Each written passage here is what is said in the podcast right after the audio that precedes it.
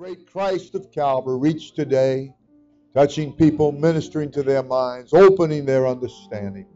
Let your good and righteous and Holy Spirit prevail here this very morning. In Jesus' great name we pray. And everybody said, Amen. amen. You have a Bible this morning? I'd like to turn your attention to the very first book, book of Genesis.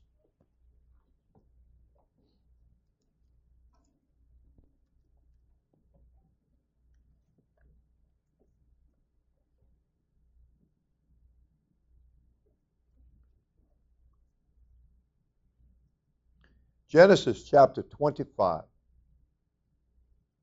Good to have you this morning with us.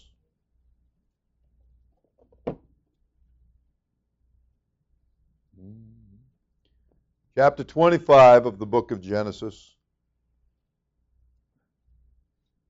I would like to turn your attention to chapters uh, to chapter 25, verses 31 and 32. And Jacob said, Sell me this day thy birthright. And Esau said, Behold, I am at the point to die, and what profit shall this birthright do to me? I want to minister for a little while this morning on things that can profit you. Things that can profit you. Things that can catapult you into the profit side of the ledger. Being on the right side of the books. All right? Everybody said hallelujah. hallelujah. You may be seated. The Lord bless you.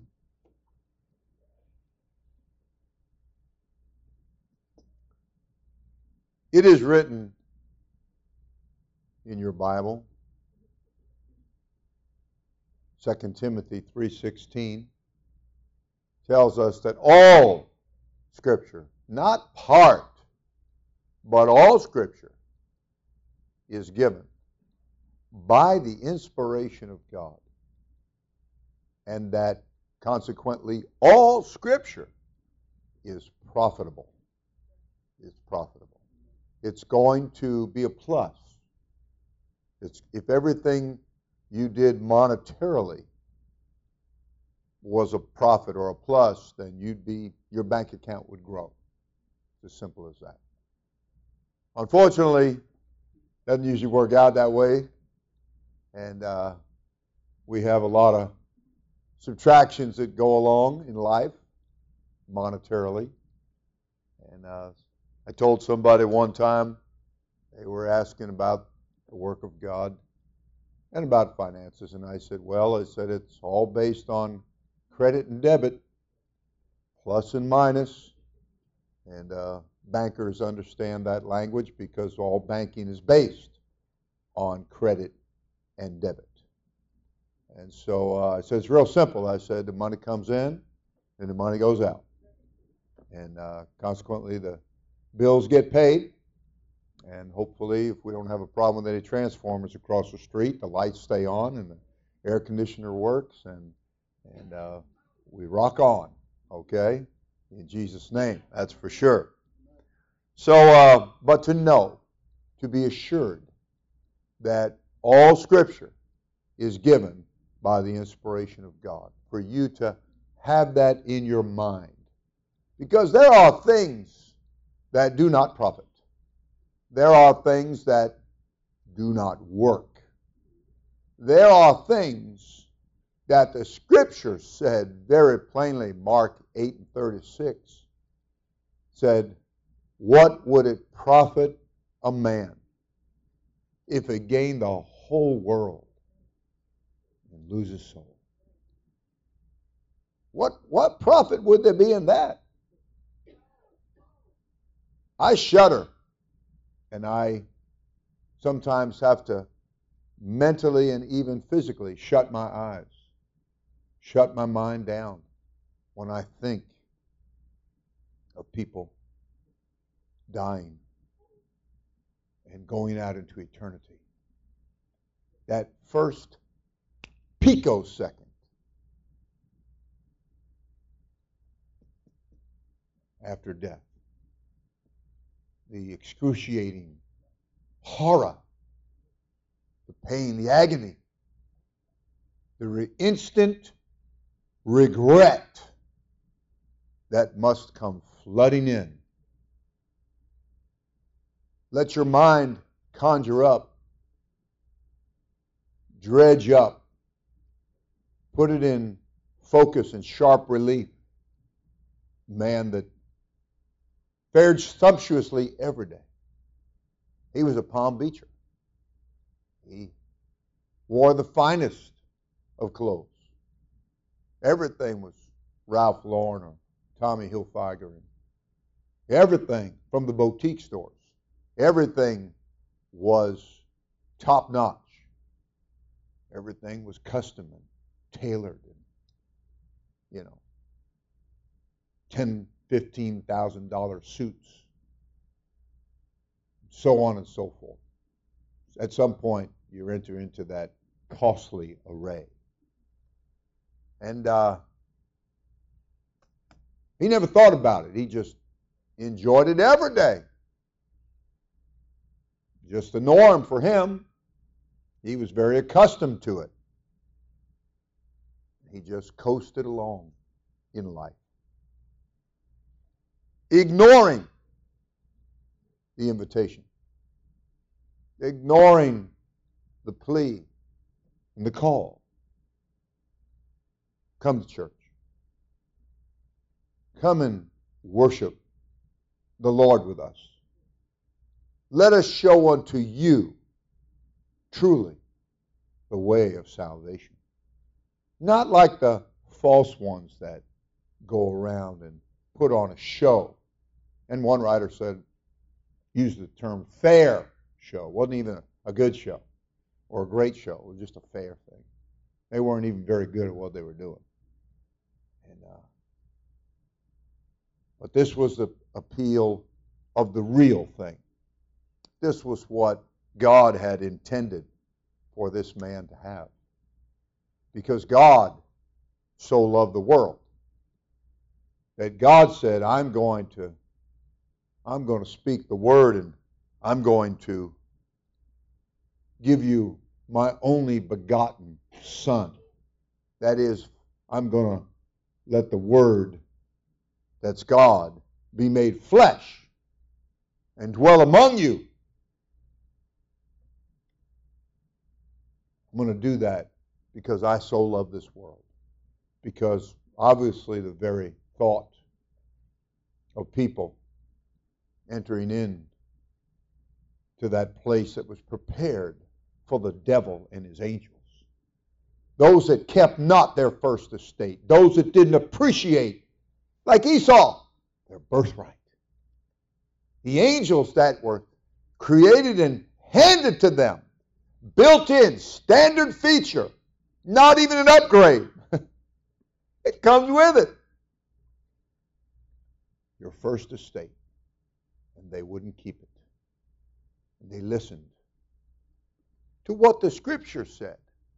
There was warning about words and strife about words that were to no profit.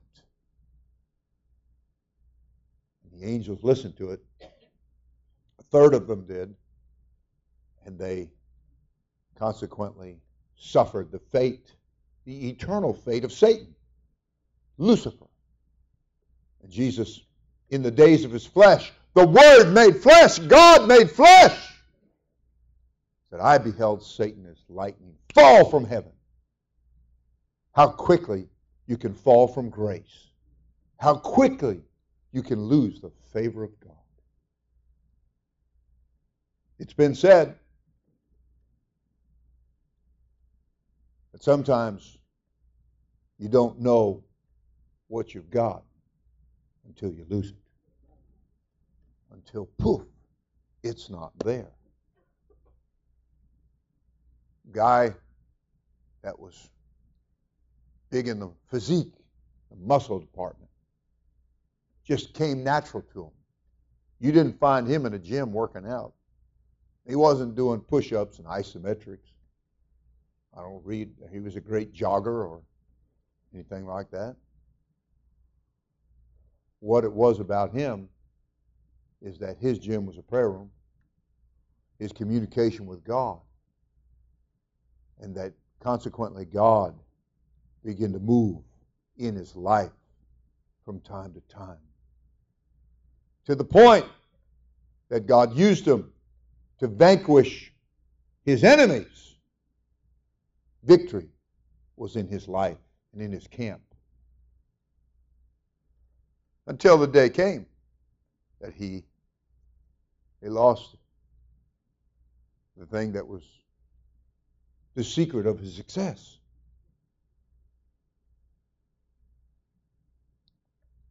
He fell into the lap of the world. I don't even know if fell is the right word. He put his himself, like premeditatedly, put himself in the lap of the world. You know, the Bible teaches if you befriend the world, you're the enemy of God. And uh, it was a very sad thing. Very sad thing. Because the world will wrap you up, the world will entice you. The spirit of the world will pull at you and take the good out of you and leave you empty, void, full of darkness. The only thing that helped the chaotic earth was God's Spirit in that condition. And God said, Let there be light. Oh, and there was light, friend. And God began to put order. And God stood back and said, It is good. You know what God does is good. Ah, what he does is good, friend. You it can it can look bad because of your flesh. It can be uncomfortable because of your flesh. It can make you feel even unhappy and loss of direction. GPS is down.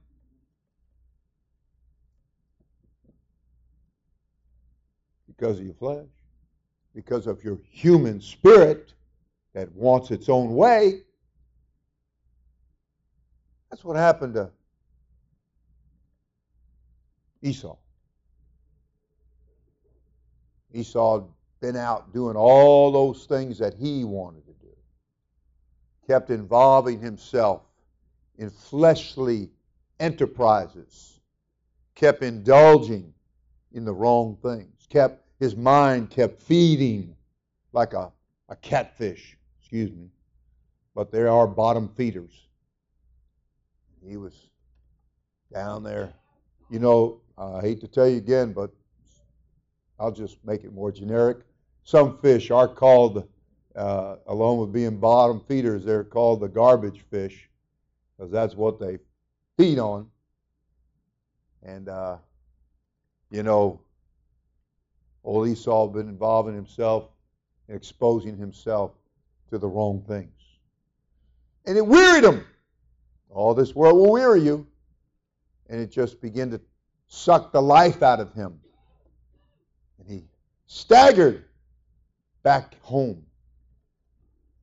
And he saw his brother.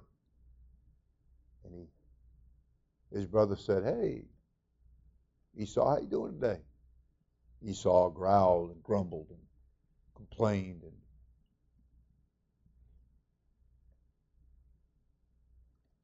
so Jacob knowing the value he said I'm uh, cooking dinner here. I got my chef hat on. I got it going on here. He smelled that Woo! That smells good. You know, the aroma of the spiritual environment, it smells good. It's nutritious. It's uplifting. It makes you want to obey what the scripture said taste and see. Don't just smell it. You can go beyond that sense. You can taste and see that the Lord, He is good. And Esau said, Give me some of that. And, he, and Jacob said, Sell me your birthright. Quid pro quo. I'm going to give you, you're going to give me. And that's where you've heard the, ter- the, the terminology famous last words. Well, these are famous, no, these are infamous last words. Infamous last words. And Esau said, Behold, I am at the point to die. And what profit shall this birthright do to me? Infamous last words.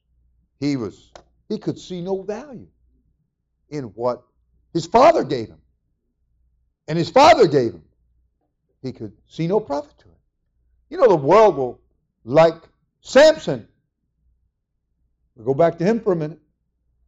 Old Samson. All got his lap, his head in the lap of the world getting all wrapped up, playing little games. I'm telling you, we're not living in a time to play games. Your children need more than games. Do you have any idea that upwards of 40 going towards 80 million people are constantly viewing pornography, flesh, how much of that number is children being exposed? Oh, friend, you better know that your children, they need more than games. I had a man, sat right here in the front, Every time I talked to him about the church reaching into this community, and he knew everybody, been here all his life, and his parents before him. His brother was in the county, and they were both pretty well known. He had a good job, and his job took him to a lot of different houses and a lot of different people. And uh, I would talk to him and every time I'd talk to him about the gospel and maybe we could go downtown. This was years before we did reach. And uh and not but not years before we knocked every door and invited everybody out to church. And um but every time I talked to him about maybe we could find our way a little deeper into the community especially so many of these needy youth. And I'd say maybe we could get a building rent it a little bit down, right down in the heart of things, and, and uh, just make it a little easier for them to come and put on a special thing. And he'd say, Yeah, and we can play basketball.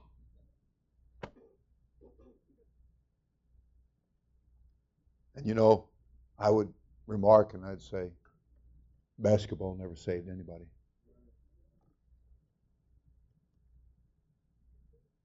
You know, Paul said, bodily exercise profiteth little. Not, not against little exercise. I was talking to a, I got a call actually from uh, a father. Um, I think he called me Wednesday. And um, I had preached in uh, at our church in at uh, Fort Myers, where I'm senior pastor slash pastor slash roadrunner, and uh, I preached at our church there, and I, you know, there's just sometimes you kind of feel like, you know, eh, that one didn't go over too good, or I don't feel like I got through, or whatever.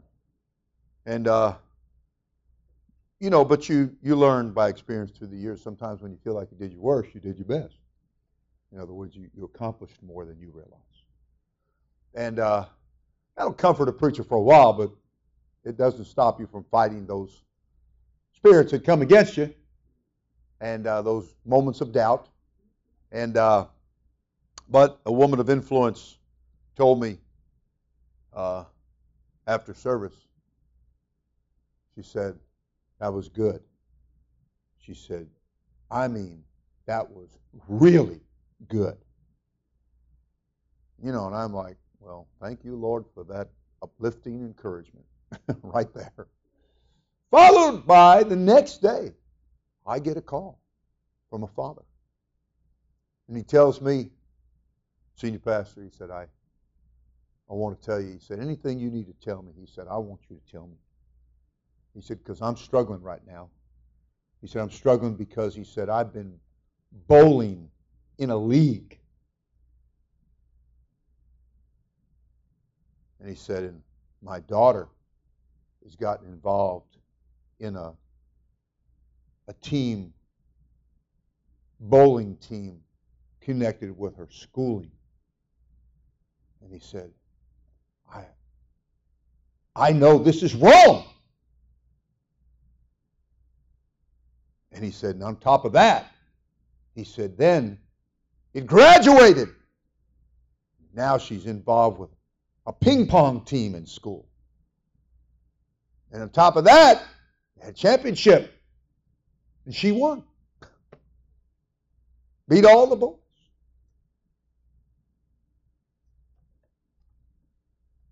Where will it go next? Where will it lead to next? He told me, he said, I, I'm, I'm, I'm getting out of it. He said, I'm stopping. And he said, I'm pulling her out. And I said, Well, you're a wise man. And I'm glad that you, God has been able to get through to you and realize that there's so much more, so many much more important things for you and your family to be doing than that. A little, a little fun with the church, a little provision that we do through youth and things. That's why we do it. If there's a right way to do it, we've taught that for years, then we'll do it. You know? But if there's no right way to do something, then we abstain according to the Word of God.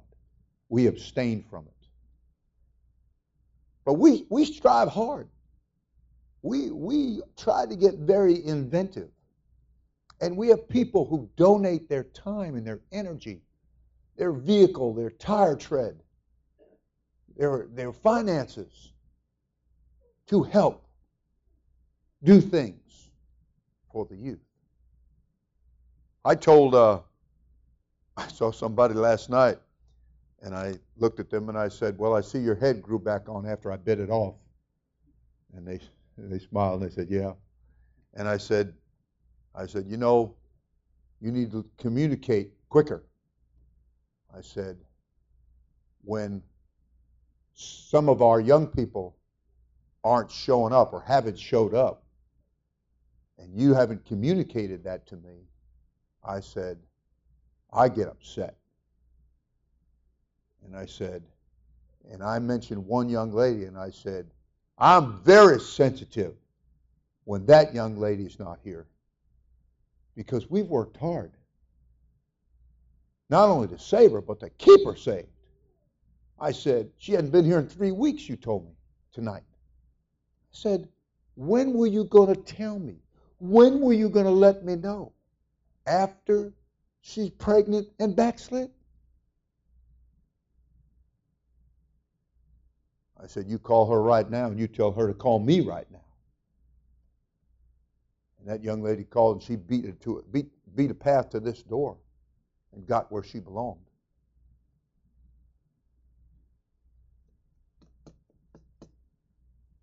I'm talking to you about things that will profit you. And the profit side of the ledger is going to add up to eternity with Jesus. What's it going to profit you?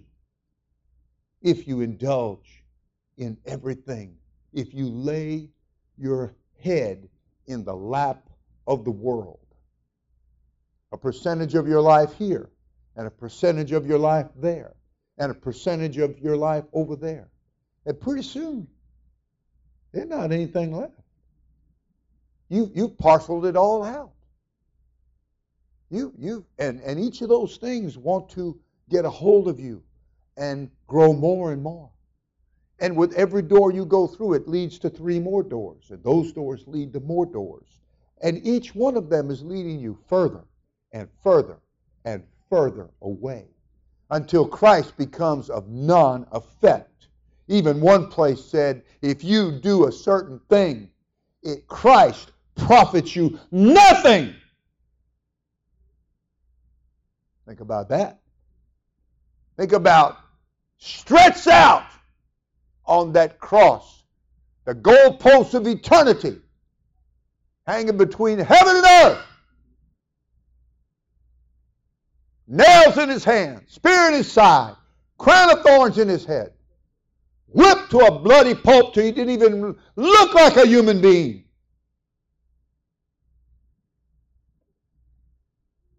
And all that he did so that you might profit. Samson putting his head in the lap of the world, and all of his strength seeping out of him. He'd become a cracked cistern. He couldn't hold anything, he couldn't retain anything, couldn't sustain anything spiritual in his life. Until one day the enemy came. Oh, you know the enemy's going to come. Surely you have that much sense left. You know the enemy. You know he's looking for an open, an opening. He wants to land the death punch, the death blow. He wants that. And friend, he absolutely showed up. And the cry came, Samson! The Philistines be upon thee! And old Samson went to get up. And it wasn't there. He wasn't there. Oh, man. He couldn't feel it. He had no strength. They took him that which he normally would have shaken off without giving it a second thought. They bound him and they led him away. Oh, oh, yes. And they put out his eyes. They blinded him. The God of this world blinds people. That's what he does. Because he don't want you to see. And that's what he did to Esau. Because Esau was so blind, he said, What profit shall this birthright? This indicates particularity. Very particular. This birthright, not just any birthright. This birthright. Not Rockefeller's birthright. Not the Forbes 500 added all together birthright. Not Mr. Trump's birthright and Mr. Gates's birthright. No. This was the Lord's birthright to you. Look what I'm giving you. But he was blinded. He was blinded. He couldn't see. He could not see what God had given to him. And neither could Samson anymore. He put his eyes out. Cut off his consecration and what represented his consecration. And he found himself weak and like others the supernatural was gone, departed. He didn't have the power to be a man among men any longer.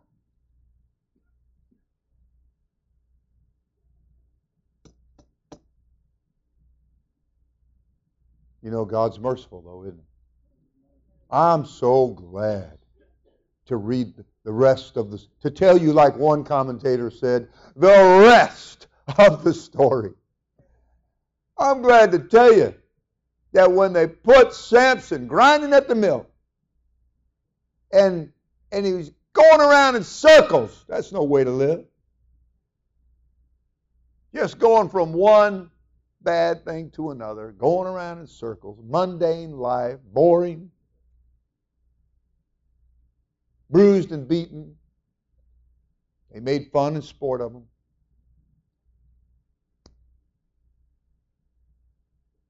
But Samson prayed yet again. One day his anguish overcame his pride. And he prayed and he said, God, help me now. They came when they took Samson and they took him to their stadium. They needed a pregame show. 30 seconds cost you a million. And we'll Put Samson on for you. They sent their little pipsqueaks out there with pointed sticks, if you please, to jab at him, to abuse him, to make sport of him and fun of him. And Samson, they didn't know it, but his hair had begun to grow, which just represents consecration, a vow, a return to godly thinking, spiritual thinking. Samson began to use what he had. It was there. A knowledge and a, a, a smoldering desire that the wind of God blew on and began to flame up. And old Samson began to feel a jump in his biceps a little twitching. He said, Okay. He said, God, avenge me of mine adversaries. Just this once, God.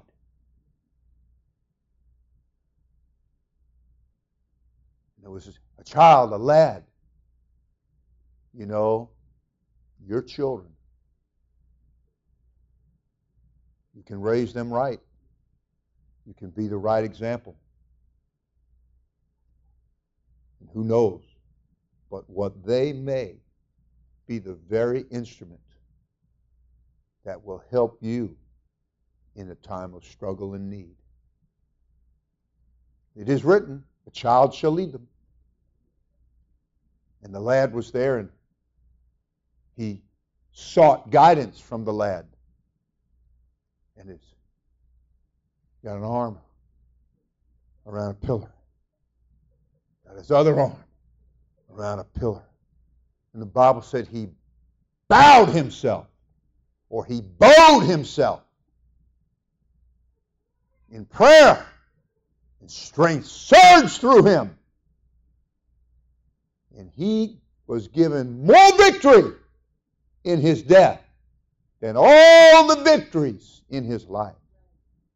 Moral of the story is that he went out in victory, friend.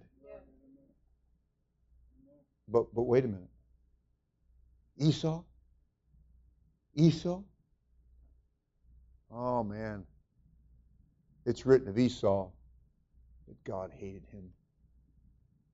God hated his spirit. God hated his nature. God hated his attitude. Oh, friend. Day came. Light bulb went on. Ding, ding, ding, ding, ding. And it wasn't a comedy type punchline that came through. It was look what Jacob's got. Look how Jacob is blessed. Look at my brother and brothers. Look at this. And he said, Look at me. And he began to call on God and asking God and asking his father, Don't you have something for me? And the Bible said there was nothing. Though he sought it carefully with tears, there was nothing. Friend, when he turned his back on God, God turned his back on Esau.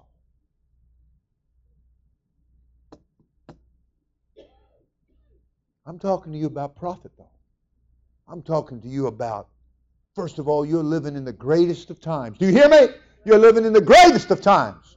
You're living in the New Testament times. You're living in grace.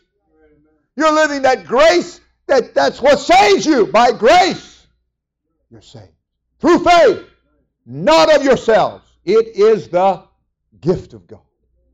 God's trying to give you a gift. Guess what the gift of God is? The Holy Ghost. You've heard that song uh, where the guy quotes, and he's from Australia. Love his accent. And he quotes 1 Corinthians 13, where the King James Version uses the word charity. A more revised version will use the word love. Feld's version uses Holy Ghost. Because the love of God is shed abroad in our hearts by the Holy Ghost which he hath given unto us. The gift of God. So if I can do all kinds of things, I give my body to be burned. You know. If I would be a martyr. Don't you like the Australian accent?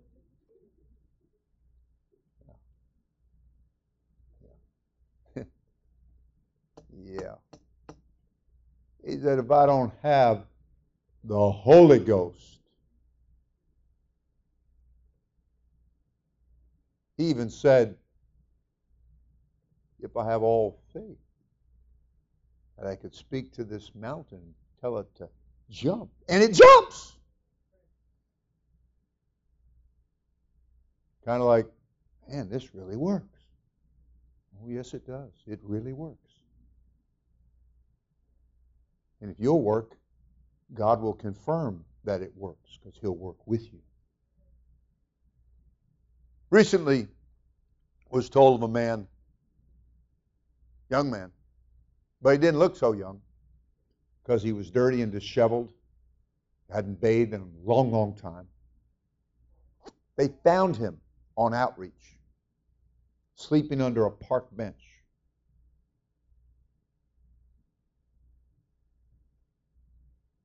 And they witnessed to him. And they took him in and they, you know, what did the book of James say? Say, you know, you see a, a situation and a need, and you. I actually had somebody that criticized me for helping people. They said there was something fraudulent about what I did. Come again. Help young men to get on their feet. Help young ladies to get on their feet. Wow. What kind of twisted mind and heart is that, huh? And as James said, you see that situation, and there are guidelines here, don't get me wrong. He that wins souls is wise. And uh, but it said, you see that. Somebody hungry, somebody cold, and you just say, be full and be, be warm, and you walk away. said, what does it profit that person? And what the what the, the writer was really being inspired to teach on was faith without works is dead. That you can you can Talk about, talk about, talk about. But if you don't ever put any works with your faith, he said, what profit is there then? He said, I will show you my faith by my works. I'll show you, profit. I'll show you how this is going to work. I'll show you it coming up on the profit side of the ledger. I'll show that to you. Everybody said, Praise the Lord. Everybody said, Hallelujah. Come here, men. Come right up here. I want you to look at these two fine young men. Come here. Don't be embarrassed. Come stand right next to me here. I'm going to sit down because I'm a little older than you. You stand up. Look at this guy. That lawnmower runs over him every once in a while. You know, how old are you now? Ten. Ten. Ten. Ten. Who's going to be 11 first? Ten. Okay, pal. Well, you know, you know, these guys have been in our academy, and they're growing up. They're learning the scriptures, along with their reading, writing, and arithmetic, and things of that nature. I want these guys to be preachers. I want them to be soul winners. I want them to know what the work of God is all about. I want them to profit in every way. Amen. I mean that. I want that. And I'm, I'm praying for them. Amen. I'm praying for them. I want them to marry the prettiest girls. You know what makes them pretty, don't you? A Holy Ghost makes them pretty. A Holy Ghost makes them pretty. You know, don't forget that. Okay. Makes for a good life. And then you'll have children. And then your children can go to the academy. Okay? Won't that be good? All right. They can help you mow the lawn, too. All right. You can be seated. God bless you. Give God a big hand. Amen. Oh, yes. Start young. Don't wait till the 16. Don't wait till the 18. That concrete starts setting up. Translation, they get hard headed or hard hearted. Get them while they're young. Get them while the concrete is soft. You can make good impressions. You want them to go to church? Make sure you go to church. You want them to live for God? Make sure you're living for God. You want them to be respectful? Make sure that the words coming out of your mouth are respectful. Uh, be thou an example, the Bible said, of believers. Be an example. Like to see these young men worship? Make sure you've given them an example of worship. You know, make sure that, that that's being communicated to them by example. You can't just say, you need to do this and you need to do that, and, you, and you're not doing it. That don't work. The whole, a whole town is filled with people like that. You know? They're, they're telling you, you know, they got guys and women up there too, telling you that you shouldn't commit adultery. And they've got five and six of them lined up. Oh, yes, they do. And I realize that that's a little humorous, but it's absolutely the truth. Oh, yeah. Yeah. They got, they got churches where, you know, they tap your wife on the shoulder. You're mine. I if I was a husband, I'd say, pal, let's get it straight. She's mine.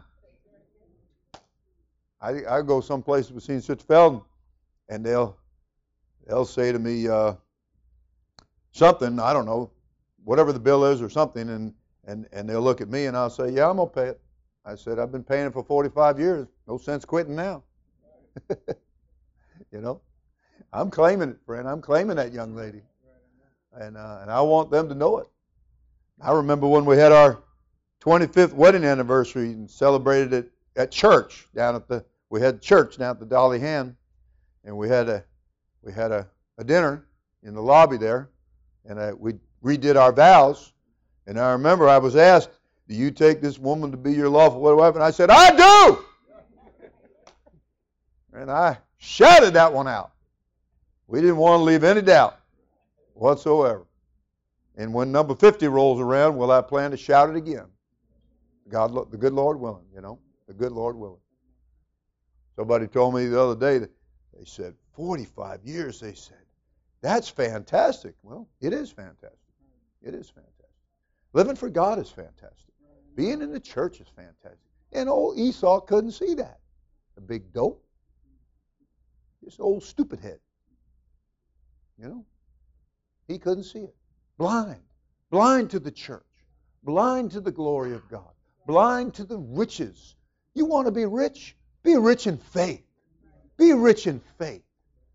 That'll profit you. I'm telling you, the Forbes 500, when it comes their time frame, their money isn't going to help them one bit. Money is a medium of exchange. You just should be using it for the glory of God, the furtherance of God. You can get all worried about this, that, and the other. God said, What you worried about? I got this. That's what God's telling you. He said, I know that you need a roof over your head. I know you need clothes on your back. And there's a lot of people I know could use some clothes. Because they seem like they're going everywhere with as little bit of that on as they can. And it's getting less and less and less and less. Hmm? Oh, yeah. God said, I know you have need of that. I'll take care of that. I remember a woman standing up here in church and testifying how that she and her husband, he she stayed at home. And that's a good thing if you have children and you can do it. And God blesses you to do it. And it, it takes sacrifice. But God bless those who do that. I'm not cussing those that can't do it at all. I'm not saying that. But uh, she stood up and testified, and she said, when we came to the church, she said, we really didn't have any money. And uh, she said, you know, we've got, uh, I think, five children. That's a lot of children in this day and age. You know, back in 1978, around then, I remember reading a statistic that said to from conception to four through four years of college, it would cost you $100,000 per child. Right now, that figure is sounding very affordable because it's way more than that in 2014. Okay? So I'm saying to you, this woman stood up and she said, she said, you know, my husband works, I'm at home, we've got five kids. And she said, I was checking things out the other day. She said, you know, we get he gets his paycheck. First thing we do is give our tithing right off the top, tithing offerings. And she said, then we go to pay bills. She said, all the bills are paid. She said, we've got food in the refrigerator and the pantry and on the table. She said, I've got more clothes in my closet than I've ever had. And she said, and when we do the, the figuring, I don't know how. she said, it doesn't add up. She said, we shouldn't have as much as we have, but we do. I'm telling you, it's a great birthright. I'm telling you, it's a great life living for the Lord. I'm telling you that you want to you want to pay attention to how profitable it is to live for God. I'd like to turn your attention to the book of Proverbs. I'm pretty sure I'm going to wind down. Sister Williams is coming, if she would be so kind. And if you won't be kind, do it anyway, just because I say so. Thank you very much. Proverbs chapter 11. But I don't have to worry about Sister Williams. She's very obedient. Brother Williams doing a good job of training her. I'll pay you later, brother. I mean, you'll pay me later. Proverbs 11 and 4 Riches profit not. Everybody said not. No. In the day of wrath. You ever read your Bible about the heavens are going to roll together like a scroll? And every mountain and island is going to be moved out of its place.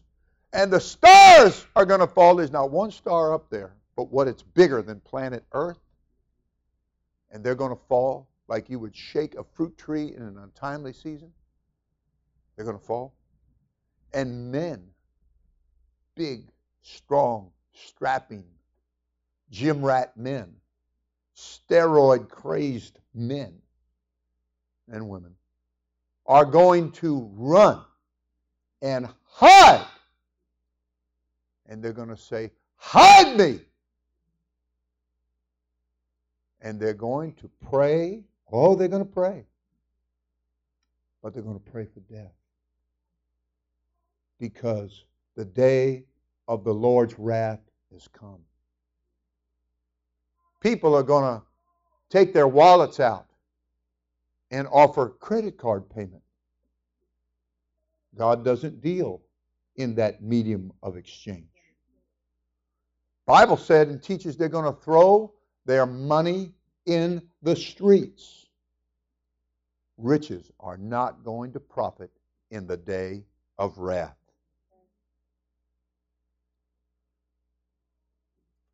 But righteousness delivereth from death. Righteousness. Seek ye first, Matthew 6 33.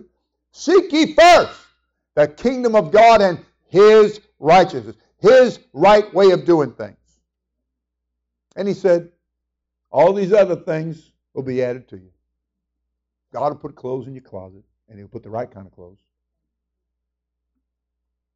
Because God will put the right kind of heart and the right kind of teaching, and you'll know how to make the right kind of choices. Okay? And and um, many other such things that God will trust you with. And if God can trust you with a little, then He'll trust you with a lot. You've got to prove, you've got to go through your proving ground. I'm going to turn now, and if you care to, to Isaiah chapter 44. I'm going to wind down. I'm getting a little eye from the lobby. And the clock is right there looking towards the lobby, so you know how it is. They that make a graven image are all of them vanity. That means they're worthless. They're a zero. And their delectable things shall not profit. And they are their own witnesses. They see not nor know that they may be ashamed. Oh God. Same book, chapter 48, verse 17. Thus saith the Lord thy Redeemer, the Holy One of Israel I am the Lord thy God, which teacheth thee to profit. God said, I want to teach you how to be successful. From the youngest to the oldest. God's saying, I want to teach you to be successful. I just remembered something. Like to claim the Holy Ghost on that one. They found this guy under the bench. They took this guy and they cleaned him up. They fed him. They started teaching him Bible study. He repented. They baptized him in Jesus' name. God filled him with the Holy Ghost. He began to witness to people. And they began to train him. God called him to preach. And along the way, they discovered in talking to this man that he was a former college football star. And they found him sleeping under a bench, homeless and broke. Lice and malnutrition and all kinds of garbage. Now, today, right now, he's pastoring a church. He's pulling other young people off of the streets and helping them to be saved and get direction, helping them to get out of the lost side of the ledger and get over to the profit side of the ledger. Oh, yes. Isn't that exciting? Oh, my friend. So I am the Lord thy God which teacheth thee to profit. Don't fight the teachings of the church. Don't resist. And don't let the devil make you think you're so all fired smart. You know? Man. He said, Which leadeth thee by the way that thou shouldest go. 57 and 12 of the same book.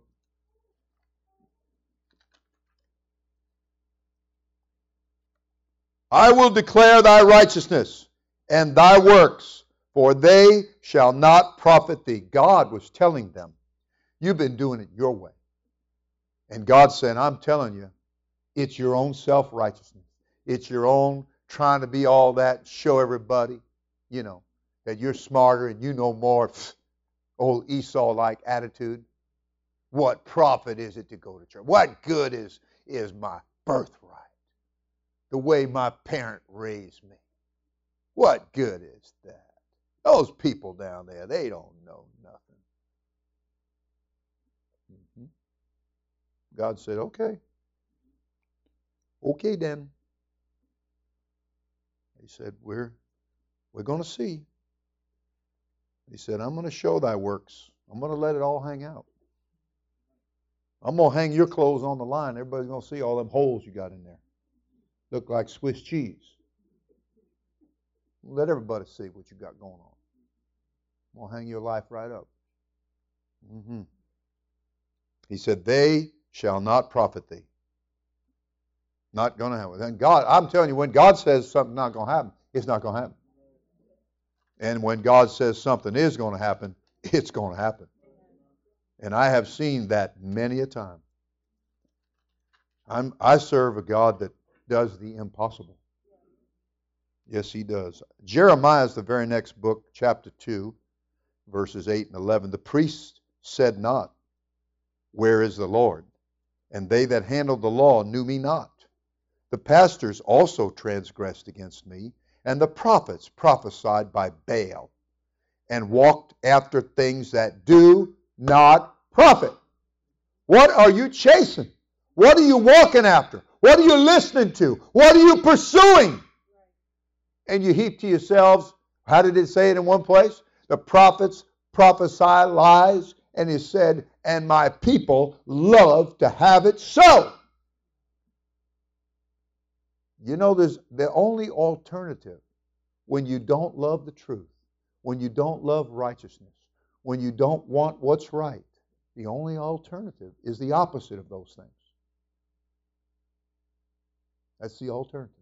Because they believed not the truth, because they loved not the truth. God said there's a strong delusion coming, and God said it's coming from me. That you'll believe a lie and be damned. That's in your Bible. Second Thessalonians chapter 2. Read it for yourself. Verse 11 Hath a nation changed their gods, which are yet no gods? Doesn't that sound like when Paul said about folks, he, how foolish they were to be moved from the gospel unto another, which he said is not another? No, brother. The nations change their gods, which are yet no gods. But my people have changed their glory for that which doth not profit. What do you want? God's trying to crown you with glory. God is trying to, to make you a shining example and show you to a lost and dying world. What in the world do you want to go like the sow back to the wallowing in the mire, or the dog to its vomit.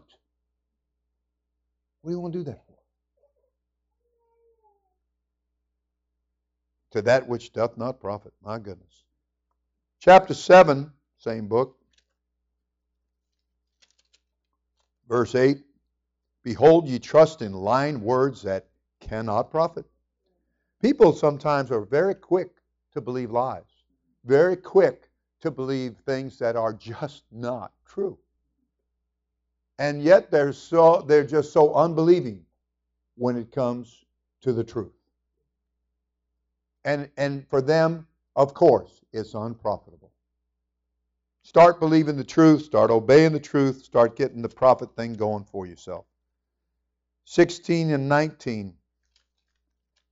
I received a call recently, and it came up and I'm leery of, of those kind of words coming up on my screen, you know, no caller ID.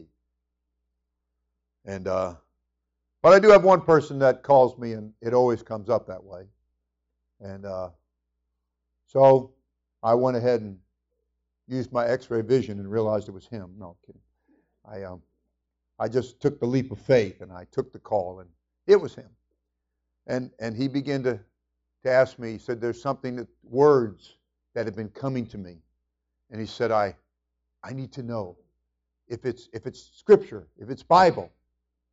And he said, "That's why I've called you." And he said, I, I, I hate not to call you with good news. He said, but I need to know this. He said, it's just pounding away at me. And he said, the word pride and the word fall. He said, Is there anything in the scripture with those two words? And I said, Oh, yes. oh, yes, there certainly is. And it's uh, telling you that after pride, you can look for a fall. Get exalted. Start looking for the basement because you're headed there. Oh, okay. And then he began to open up. He began to tell me. And I began to tell him then. And begin to plead with him what steps to take. And you know, it always comes down to put God first. Put God first. Come to church. Let, let God Put your situation, your life in God's hands.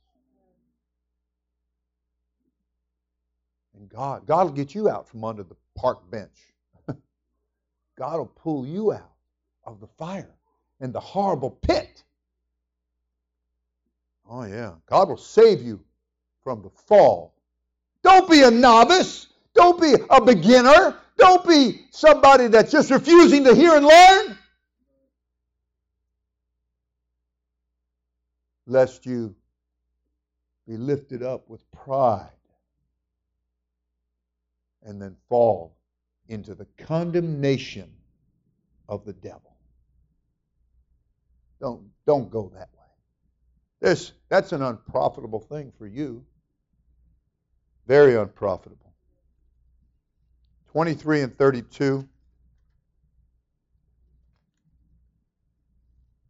Behold, I am against them that prophesy false dreams, saith the Lord, and do tell them, and cause my people to err by their lies and by their lightness. You better look out who you're listening to and what you're listening to.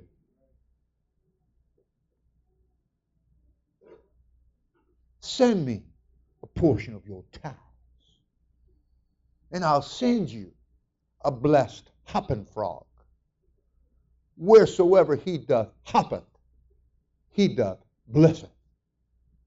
And people believe that stuff. I don't know who is worse, Hitler or the people that listened and believed him.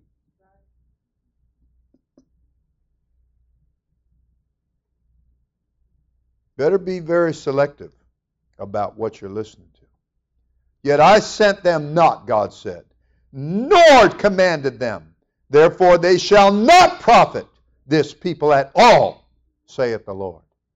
I'm going to tell you again, you better be thankful for this church here. You better be thankful for this pulpit here. You better be thankful for the word of God that comes across this pulpit. You say, well, you're proud. See what you. Oh, no, no, I'm not proud. I know what I'm telling you. I know what I'm talking about. And I know what's out there. I know the junk. I know the garbage. I, and just the tip of the iceberg I know, and that's disgusting enough. I could tell you stuff right now you would crawl under the pew with humiliation that goes on in the name of apostolic. Oh, yeah. But I spare you, as Paul said, I spare you. Malachi 3.14 in the wind down here. I'm hurrying.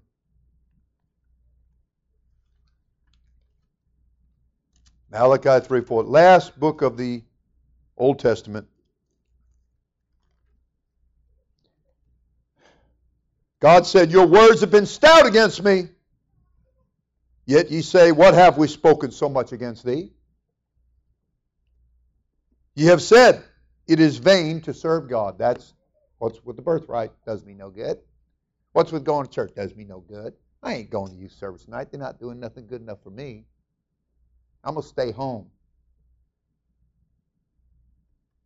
Maybe, maybe if you didn't have that television or all those videos, you wouldn't stay home. Maybe if you didn't have all them nasty games and war games and violence going on, you wouldn't be so inclined to stay home. Maybe if you didn't have those dirty magazines under your mattress, you wouldn't be so inclined to stay home. Of course, you don't need to do that anymore. You can just get online. Join the other 40 to 80 million.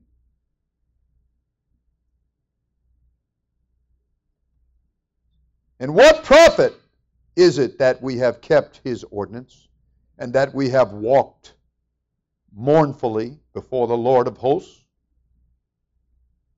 And now we call the proud happy. Yea, they that work wickedness are set up. Yea, they that tempt God are even delivered. Friend, you're talking about getting mixed up in your head about things, and the devil will mix it up for you. Then they, let's stand together. Then they, I want you to be the they in this verse.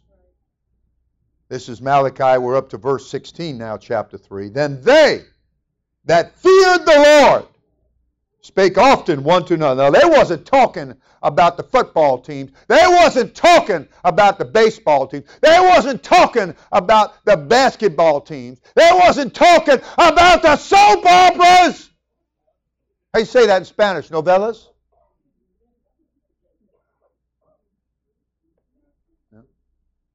Did I say that loud enough? Did I do what the Bible said? Lift up thy voice like a trumpet. Cry aloud and spare not. Show my people. I'm going to show you. If you're going to go to hell, you're going to go with your eyes wide open. And your ears are going to be pounding with my voice. And I'm not going to be saying I told you so. I'm going to be saying I warned you so. I warned you so.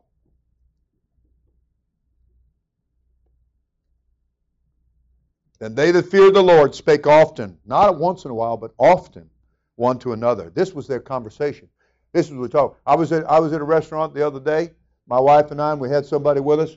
And um, when the food came, I took my wife's hand and we bowed our heads and we began to pray. And later on in the day, my wife said, "Did you feel anything when we had prayer at at the table?"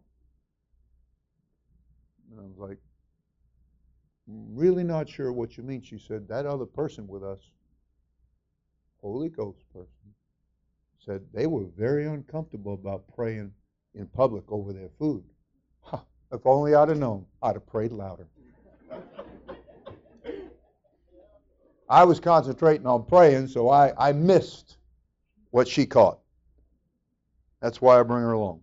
She catches what I miss, takes care of my errors what slips between, you know, past my glove or whatever. Then they that feared the Lord spake often one to another, and the Lord hearkened. God heard it. God heard it. You know, God just doesn't hear it when you do it wrong. God hears it when you're doing it right. Better to do it a little more right than wrong. Then you're on the profit side of the ledger. Your profits are growing. The Lord hearkened. Oh, yeah. And heard it and a book of remembrance was written. Boy, I like that. God said. I remember telling a person in this church, I said, you, you get you a, a pad, you get you a journal, and you make a you make a notation, you make an entry, you get every last living thing down, and you have that. And you know, it gave them the victory in their situation. And I'm telling you, God's said, I'm gonna make a book. I'm gonna make a book. And I'm gonna put it next to my to the bottle where we put the tears.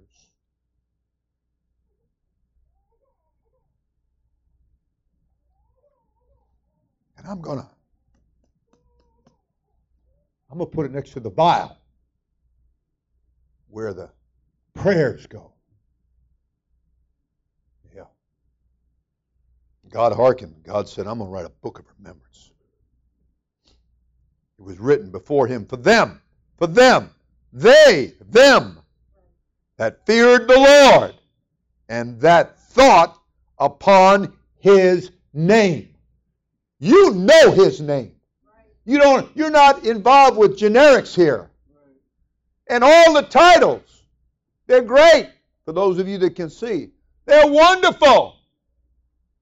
But the name above every name is Jesus Christ, and you know that name. You know that name.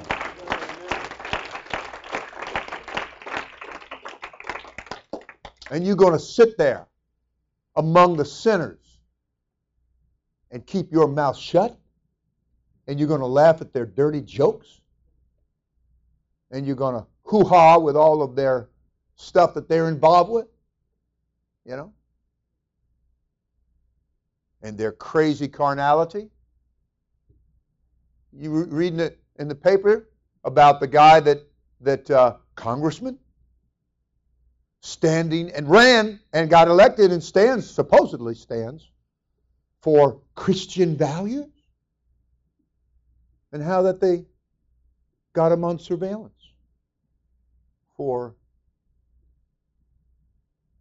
adultery. Has a wife and five children.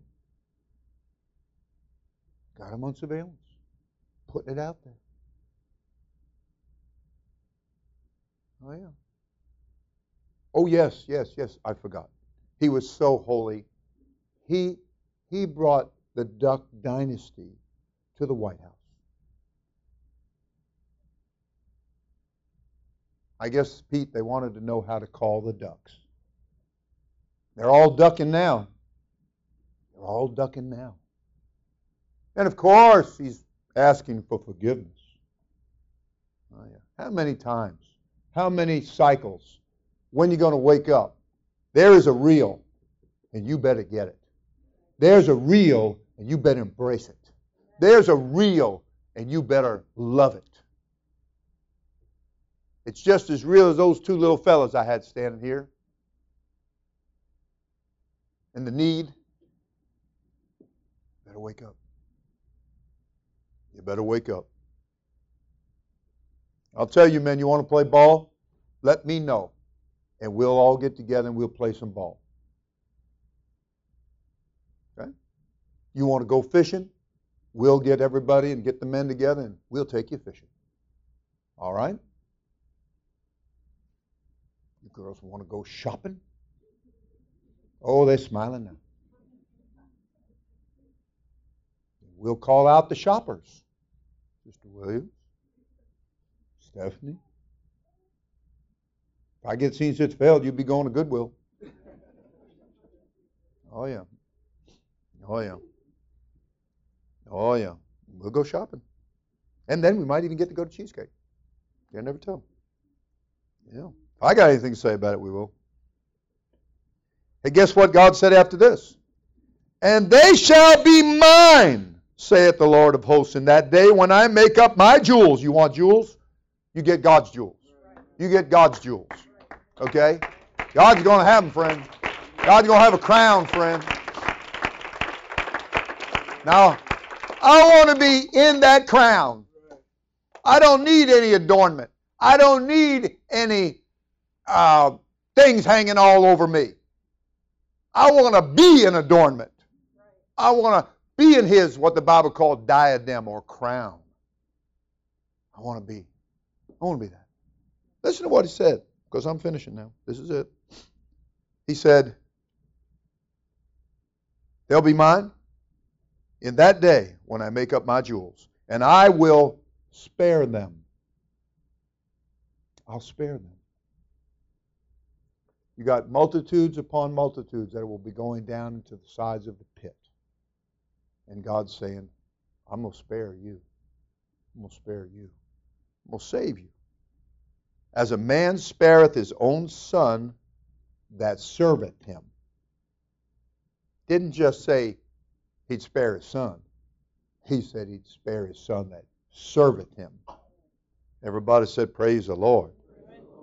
Everybody said, Hallelujah. Then shall you return and discern between the righteous and the wicked, between him that serveth God and him that serveth him not. Oh, hallelujah. I'm going to quit. Just going to quit because it's getting late. I'm getting long winded in my old age. But I'm young, so I guess I can keep growing in that. Everybody, I love you. I'd like you to take a moment, if you would, while she sings and plays, and we move on here. I believe we've got uh, some baptism this morning, but we want to have a good altar service before we do that. So let's take this moment, lift our hearts with our hands, shall we, and pray. Just call on God. That's all you got to do. Just tell Him you love Him and you need Him. Doesn't take fancy words. Doesn't take big long phrases. Just takes you probably putting your pride under your feet.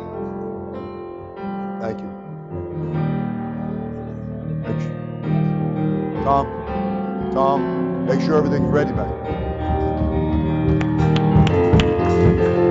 Yeah, come on now.